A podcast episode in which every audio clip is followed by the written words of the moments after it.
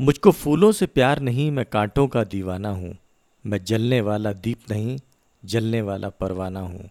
सुखों, अधरों को प्यास नहीं, दुख का मन को आभास नहीं, आशाएँ सब पूरी होंगी, ऐसा मुझको विश्वास नहीं। मैं जीवन को सुंदर बुनता, कर्मों का ताना बाना हूँ। जो बंद न सके वह धारा हूँ, जो उठ न सके वह पारा हूँ। मानवता, प्रेम, शांति के हित में महाक्रांति का नारा हूँ। जिसको न रोक पाए पर्वत, ऐसा राही मस्ताना हूँ। मिट जाऊँ ऐसा बीज नहीं, बिक जाऊँ ऐसी चीज़ नहीं, सबकी मनचाही जो कर दे, वह तांबे की तावीज नहीं। मैं अपनी मस्ती में डूबा, अनगाया एक तराना हूँ, मुझको फूलों से प्यार नहीं, मैं कांटों का दीवाना हूँ। ओशो द्वारा पढ़ी गई इस कविता को समाज के इस वर्ग को समर्पित करना चाहता हूँ, जिस वर्ग से जुड़ी आज की ये कहानी है। मैं हूँ मोहन मेरे इस शो में आप सबका स्वागत है। साल था 2014 राखी के दिन भोपाल झील के किनारे मैं अपने दोस्त के साथ घूमने गया। वहाँ देखा, फातिमा नूर लुइस फिलिप्स की शर्ट का डिब्बा हाथ में लिए किसी का इंतज़ार कर रही थी। मैंने पूछा, फातिमा, यहाँ कैसे? किसी का इंतज़ार है क्या? फातिमा ने बात को टाल दिया और कहा, बस यूँ ही भैया, आज ऐसी घूमने आ गई थी। किन्नर समाज की ये वो फातिमा नूर है, जो हमारे घर हर दिवाली और होली में कुछ पैसे उपहार के तौर पे ले जाया करती थी। एक बार मैंने फातिमा से पूछा, फातिमा, क्या तुम्हें पता है तुम्हारा जन्म किस घर में हुआ था? क्या कभी उस घर जाना हुआ? फातिमा ने बताया, वैसे तो हमारे किन्नर समाज का एक नियम है।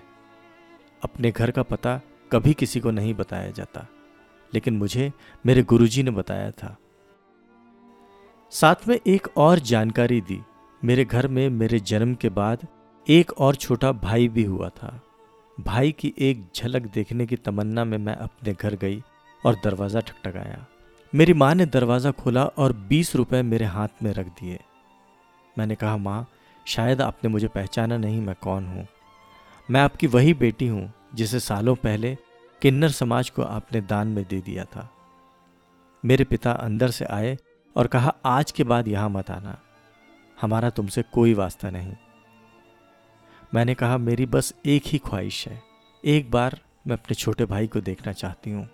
माँ ने कहा, तुमने सुना नहीं, इस घर के दरवाजे तुम्हारे लिए हमेशा के लिए बंद हैं। आज के बाद यहाँ मत आना। और दरवाज़ा बंद कर दिया। मन में ढेर सारे घुमड़ते प्रश्नों को लिए मैं घर वापस आ गई। मेरे कई साथी मेरी इस मुलाकात की बात को सुनना चाहते थे, लेकिन जब मैंने किस्सा बताया तो सब दुखी हुए। एक दिन रात आठ बजे हम किन्नरों के घर के दरवाजे को किसी ने दस्तक दी। दरवाज़ा खोला, देखा तो एक उन्नीस साल का कॉलेज स्टूडेंट था। उसने पूछा, क्या फातिमा नूर यहीं रहती हैं? मैंने कहा हाँ मैं ही फातिमा नूर हूँ। बोलिए। उस लड़के ने कहा, आपने शायद मुझे पहचाना नहीं। मैं आपका छोटा भाई हूँ, जिससे मिलने के लिए आप घर आई थी। फातिमा की खुशियों का ठिकाना नहीं था, अपने छोटे भाई को जी भर के गले लगाया। भाई ने कहा, सारी ज़िंदगी समाज के इस नफरत को सहती रही, लेकिन तुम चिंता मत करो। बस मेरी इंजीनियरिंग की पढ़ाई पूरी ही होने वाली है। जिस दिन मैं विदेश जाऊँगा, उस दिन तुम्हें भी अपने साथ ले जाऊँगा। मेरे साथ चलोगी ना? खामोश क्यों हो? बोलो। मेरे साथ चलोगी ना? राखी के दिन आप झील के किनारे मिले थे। उस दिन मेरा भाई मुझसे राखी बंधवाने आ रहा था और वो तोहफा उसी के लिए था। हर बूंद की तमन्ना है कि सागर से जा मिले।